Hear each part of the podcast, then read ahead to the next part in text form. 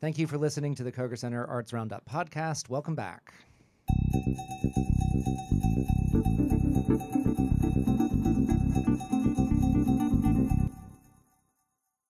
This episode was recorded before the mandatory closures due to COVID 19. Some of the information in this interview may have changed. Please visit the University of South Carolina's Theater Department website for up to date information about the performances at Shakespeare's Playhouse. Welcome to the Koger Center Arts Roundup. Our special guest this week is Robert Richmond, professor in the Department of Theater and Dance here at the University of South Carolina. Thank you for joining us. Well, thank you for inviting me. So, I'd like to talk ultimately about this Shakespeare's Playhouse that's coming to the University of South Carolina in partnership with the Folger Theater. But can we begin with just a little bit of your backstory? Uh, you're British. How did you end up here at the theater department in Columbia, South Carolina? Very quickly, I come from a sleepy seaside town called Hastings on the southeast coast, and after a not particularly exciting acting career, I found a job that toured the United States, and that was nearly 22 years ago, where I was introduced to large plates of food and um, a group of people that love Shakespeare. So here I came, and that was the Aquila Theatre Company, of which you and I, of course, go back a long way. Um, and I was in New York City and living in 750 square feet with two children. And it seemed like a good idea to try and find a job that would allow for other things. And the University of South Carolina beautifully invited me to come and be a teacher here. Your time with Shakespeare goes back uh, to your acting career. Is that true? You you, you started uh, acting in Shakespeare. Uh, did you sort of fall in love with Shakespeare right from the beginning? I, I meet a lot of British folk who really latch on to him as this artist that you know heritage. Uh, did you come into it because the work was there, or did you come to the work because you already had this background with Shakespeare? Well, I think originally I was not a particularly high performing high school student. In fact, I would say I was probably the opposite. And the school I went to gave you kind of two options uh, one was the army, and the other was prison. And I considered what else I might want to do, and becoming an actor seemed like a really good way of confusing the careers master, who could give me no help whatsoever. And I found that I could sort of crack the code of Shakespeare quicker than perhaps my other peers could. So I sort of became known for doing everybody's homework. And that's sort of how I fell in love with it. It sort of became my my speciality in high school. Um, and then the college I went to, the Royal Scottish Academy of Music and Drama, was a classically uh, train was a classical training, and so that really gave me the basis on which to sort of thrive. And um, yeah, I kind of loved it. Um, and it's you know, I've, I've been very fortunate to make a career out of directing or speaking or studying his work for the last 30 odd years. And you made the transition from uh, acting into directing. Did it was that a sort of natural transition for you? I was a bossy actor, and people said you should stop telling me what to do while you, are speaking and it seemed like a very easy transition to just boss everybody around. But but seriously, um, you know, without being without sounding you know too facetious, it it was a natural transition, and I felt that um, I was able to tell stories the way that I thought stories should be told. Do you miss the acting career, or are you happy to see it behind you? Well, that's a hard question. I I'm I'm I don't miss it on a daily basis, but occasionally I see someone struggling that I feel like, you know, I could give you some help if uh, if you would let me. But no, I don't really miss it. No. How many Shakespeare plays? Do you know a number off the top of your head, or a guess? How many different Shakespeare plays have you been a part of? So there's what 37 plays that we attribute to Shakespeare that are, is pretty much um, not in dispute. And uh, are you slowly working your way through the canon? I am. I think I've probably done 20, low 20s, I would say. Low 20s right now. I've still got a ways to go, yeah. Um, I've done most of the difficult ones, which I'm pleased about. So that should mean that my sort of, you know, final final part of my career should be fairly plain sailing. But yeah, no, um, and, and everyone is different. So, and I've done many twice or three times. Is there one in particular that you haven't had a chance to that you've always wanted to work on?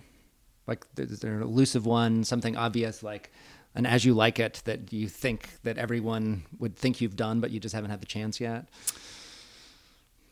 Probably the some of the some of the history plays you would think I might have done and I haven't. So there's some of those that I'd like to do, and some of the Roman plays, the more obscure Roman plays, um, I pitch um, a very mm, sort of bloodthirsty Titus Andronicus from time to time that I think would be a great Halloween show. Sort of everybody gets splash max that sit in the front rows.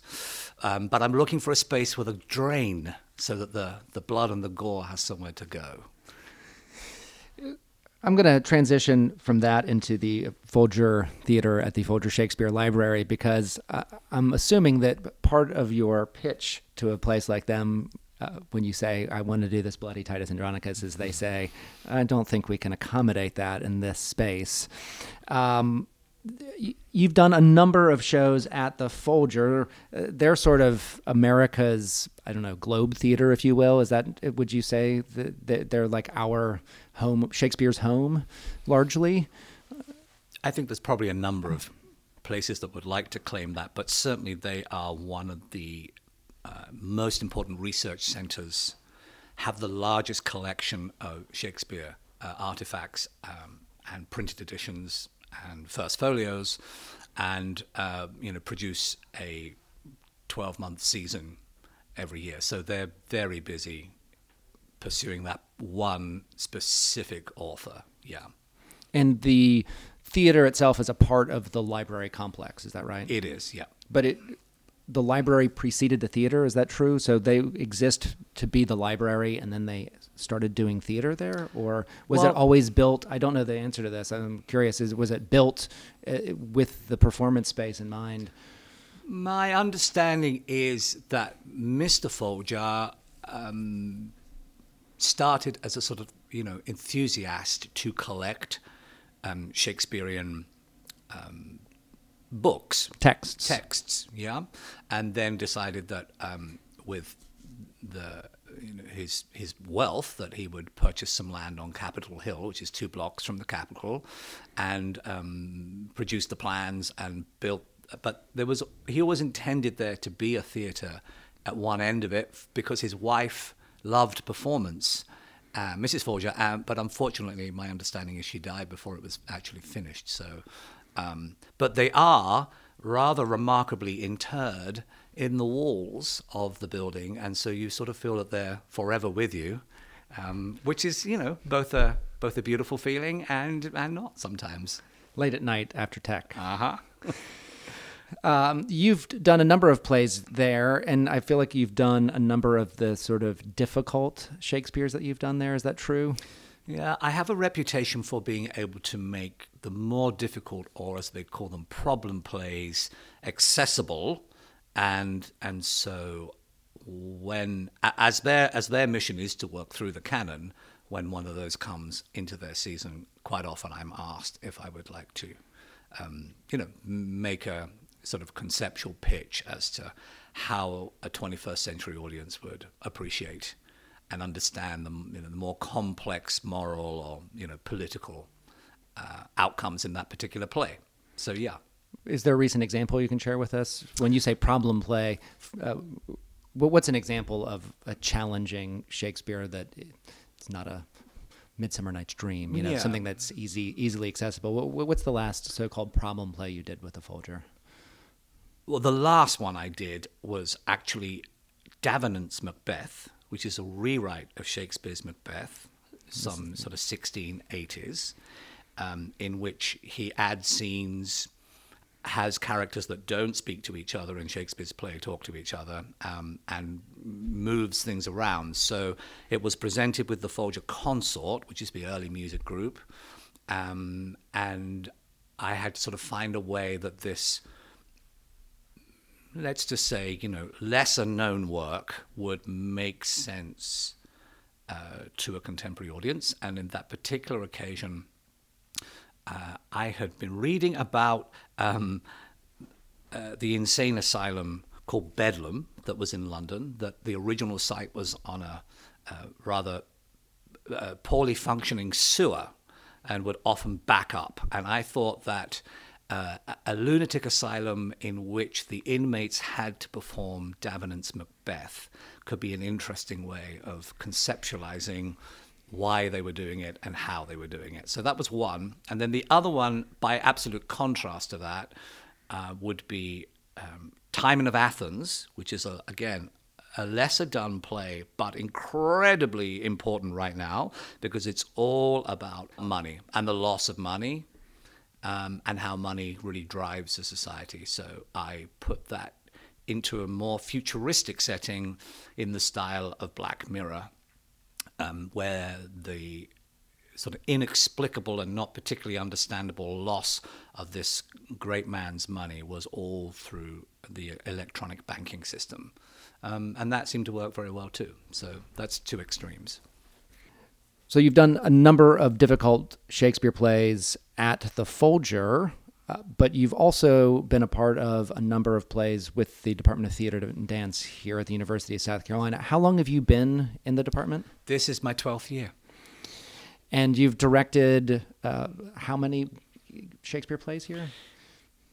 I, I'm going to guess at six, roughly one every two years, I would say. And the department makes a, it a point to try to do one Shakespeare a year, or at least one every other year, every, as a part of the training program? Every other year as part of the training program, but also I think as the larger um, vision for a liberal arts education, which I think you know many people uh, and students that come here.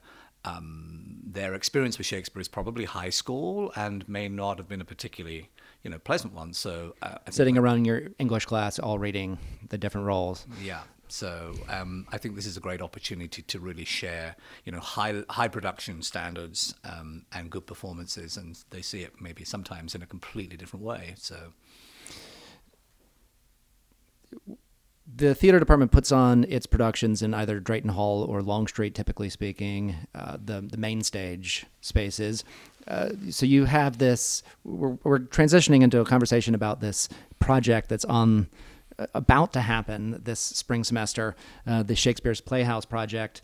Uh, tell us where did that idea come from uh, and what will that bring to the campus to the students on campus the the ability to have yet a third place to see Shakespeare I mean I guess they also do Shakespeare in the lab and they do Shakespeare in CPE there's a number of places but this is creating a place uh, Shakespeare's playhouse, is it in theory just for Shakespeare? Will it be used for all sorts of things? Give us your vision for uh, how this came to be. I think originally, like most directors, one starts to feel um, that the artistic walls of each and every one of those spaces that you named becomes a little closer, and um, ideas. Uh, are not necessarily flowing, or, you can't necessarily imagine the storytelling inside of those particular spaces. And I've always been a great proponent to try and take Shakespeare to the people which was again to re- reference back to our past, what Aquila's mission was uh, the greatest works to the greatest number. And I had this notion of doing this year, in fact, election year, doing Julius Caesar in multiple venues, some of which were outside, um, in order to have people promenade from space to space. And that, although that didn't quite f- fly with the faculty at the time, it did seem to me that there was a great idea of trying to bring people to a different space to appreciate and understand and enjoy a production. And so um, I happened to be kind of noodling with the idea of a globe. And uh, I had a little sketch in front of me one day at the Folger Theatre, and the uh, director there, Mike Witmore saw it and asked me what it was. And from that, the conversation sort of tumbled into wouldn't it be great if we sort of could one day create a space that was reflective of Shakespeare's theatre, but at the same time took the architecture specifically into the 21st century and allowed people to experience the plays in somewhat of the original setting, you know, outside, um, in the daytime, or in our case, at night, under the stars. There's a sort of romance to that. Um, and uh, I think it opens up some of the constrictions that happen about being in a darkened room um, with everybody's cell phones on, um, where uh, you are sort of locked into the seats facing in one direction. And uh, I kind of want to get back to what it would have been like to be a groundling. So, what is this Shakespeare's Playhouse that's coming to campus this June? So, it's the, the opportunity to see A Midsummer Night's Dream in the summer, um, performed by uh, a company of actors um, that is some professional, some community, and some students, designed by professional designers. Uh, that will perform here from June the 4th to June the 13th uh, in a, a, new space, sort of never been used for theatre ever before. And I'll give some more details of that maybe in a moment. Uh, that will then be taken down, the stage will be taken down, and the entire production will be taken to Washington, D.C., where it will be performed at the National Building Museum from July 7th to August the 30th, um, eight shows a week. And you know that is a fantastic opportunity for the University of South Carolina to fly our flag, to show the world that we are really uh, innovative in many ways, and we are on the cutting edge of not only training but also you know audience engagement. So this is a co-production. The actual Midsummer Night's Dream production is a co-production with the Folger Theater, and it'll use both professional actors and some of uh, local actors, student actors. Is that correct? That's correct. Yeah, it's it's a real kind of um, testament to uh, all of the artists that I touch in my professional life.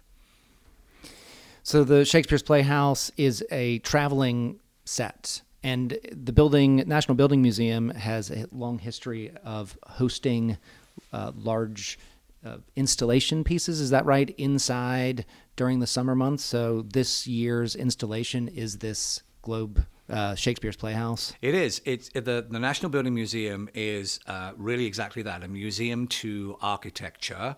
Um, often spe- specifically to Washington D.C., but also globally, and where it talks about the off. I mean, the, the, the things I've seen talk about the the impact of architecture and design um, on on our lives, uh, which we sort of take for granted or just don't really n- notice, I, I suppose. Um, and every summer they have something called the Block Party, and it's been, you know, all sorts of fantastic and incredible installations. Yeah, and this year we're very lucky that they agreed that um, Shakespeare's Playhouse should be their their central uh, theme.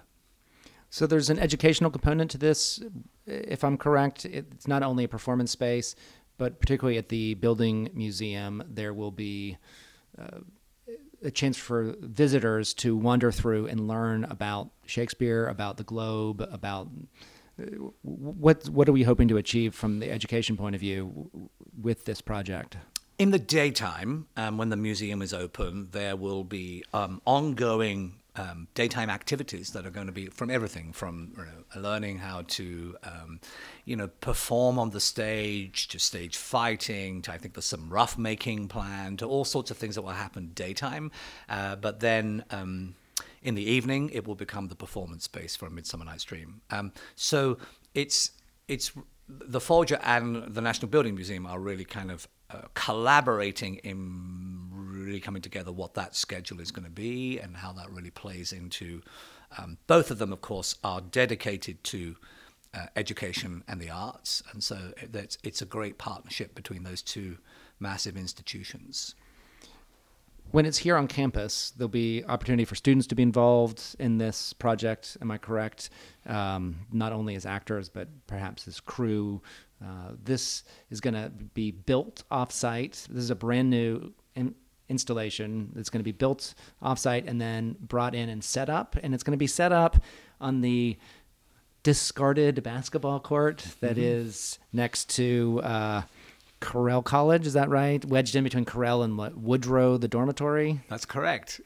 On the opposite side of the street to Russell House. And behind the wall, So you'll just see it peeking out from over the top of the wall, most likely, I mean, I think you'll, see, you'll definitely see it. I don't know about peeking. I think it will be. looming over the wall. Yeah, I think it will be quite impressive. Yeah, I don't think you'll be able to miss it. But yeah, it's right. It's right on the end of that pedestrian street opposite Russell House. So it's going to be installed there, and then the production will be uh, put into the space, some technical rehearsals, and then it's going to run for how long? Well, how many? How many performances? There'll there'll, there'll be uh, eight performances, eight public performances at eight o'clock. Yeah, Uh, and that is uh, June fourth, fourth through thirteenth. correct. Uh, and a Midsummer Night's Dream, and you're directing it. Is that true? That's correct. Um, there, what what else can you tell us about the production? Is there anything? Uh, do, you, do you have designers lined up? Do you have a concept you'd like to share? Is there anything you want to tell people about this production, or anything else you'd like to tell us about the Playhouse itself? Um, I- interesting details. So let me talk about the production first of all, and then I'll I'll touch on the playhouse. The idea behind the production is that it needs to be uh, fast moving, entertaining, and completely accessible. As I sort of said earlier, what I'm trying to avoid is the idea of rarefying this this this author in a way that I really don't think he was perceived in his own time, and that this is this is really theatre stroke fun for people for for just people, um, and so this particular play, of course. Is very well known, and I think when we approached this conceptually, we decided that it needed to have a little bit of a spin. And I have always been uh, a great fan of the movie uh, Moulin Rouge, which is uh, enjoying a great success on Broadway as a musical right now, um, and thought that it could be fun to kind of place this story in the middle of a circus troupe that come to perform perform a play, um, and so there's a lot of clowns. And when we go to the forest, which is a sort of upside down world, if people are fans of um, uh, Stranger Things, everybody has an alternate ego. It's really who or what they would like to be in their fantasy world. And so those clowns become very interesting and, and wonderful fairies. And of course, everybody has a sort of other side. So the duality of the story was really what I was focusing on because everybody in the play transforms by the end. Um, the playhouse itself, yes, it's it is as you say, um, not not a replica. That was never the idea, but it was to really, as we considered, to replicate some of the um, more uh, interesting and necessary parts of actor-audience relationship. Distance, height, all of those things were considered from the original, um, and you know it needed to be able to be something that we could perform a Shakespeare play on every single year, and not specific to this one production. So it has lots of bells and whistles, um, and of course has to perform both outside, so one has to consider the weather, and inside when it goes to Washington D.C. And it'll have the ability to be set up again and again. So this could be a regular, ongoing thing that happens yearly. I hope so. And how did the actual idea of this get to be a reality? I, I say reality in that it hasn't been built yet, but the, we're in the stages of it being uh, getting ready to be built. Uh, th- there was a grant applied for. Is that right? There was an excellence initiative um, last year that uh, I was awarded, and that um, allowed uh, for us to go go forward with the idea. Um, there was no other arts uh, awardee to that initiative, so we were very pleased, and I think it is the largest amount of money that's ever been given to a to an uh, arts department or school um, at USC. So it's it was pretty high profile, yeah. So, as they say, it better be good. Better be good. Um, the Shakespeare's Playhouse production of A Midsummer Night's Dream, which is a co production with the Folger Theater at the Folger Shakespeare Library, comes to campus June 4th through the 13th of 2020, uh, performing eight nights a week at 8 p.m. Uh, just off Greene Street. So if you wander down Greene Street in front of the Russell House, you could look for the Playhouse looming over the wall uh, just behind Woodrow College. I'm sure there'll be lots of information floating around campus about how one finds this production. Uh, you're also looking for uh, there'll, there'll, be um, auditions, correct? So, st- is it open to anyone local, just students? Absolutely anyone.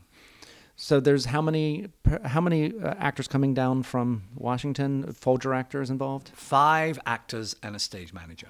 And then the rest of the production will be fleshed out with correct local locals here from Columbia who will then get a chance to travel with it correct to Washington and perform that what is that 8 weeks or something in Washington. Yeah. Yeah. So very exciting opportunity. Yeah, absolutely. Yeah, and like all all new initiatives, yes, we, we, we are looking for um, volunteers and helpers to really get it off the ground um, on that sort of grassroots level. You've been listening to the Koger Center Arts Roundup podcast.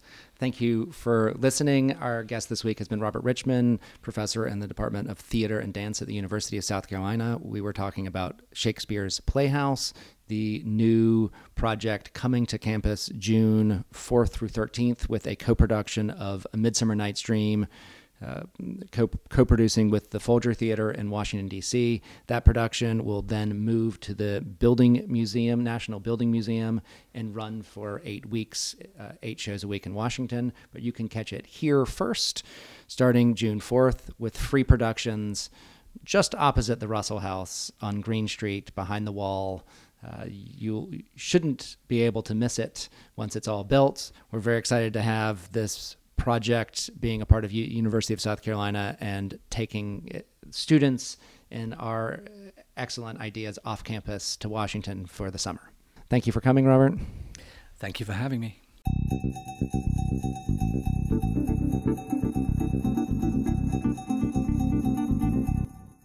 The Koger Center Arts Roundup is produced in part by Garnet Media Group, the student media partnership at the University of South Carolina. Information about tickets and upcoming events can be found at KogerCenterForTheArts.com, the official website for Koger Center tickets. For more information about Garnet Media Group, visit garnetmedia.org.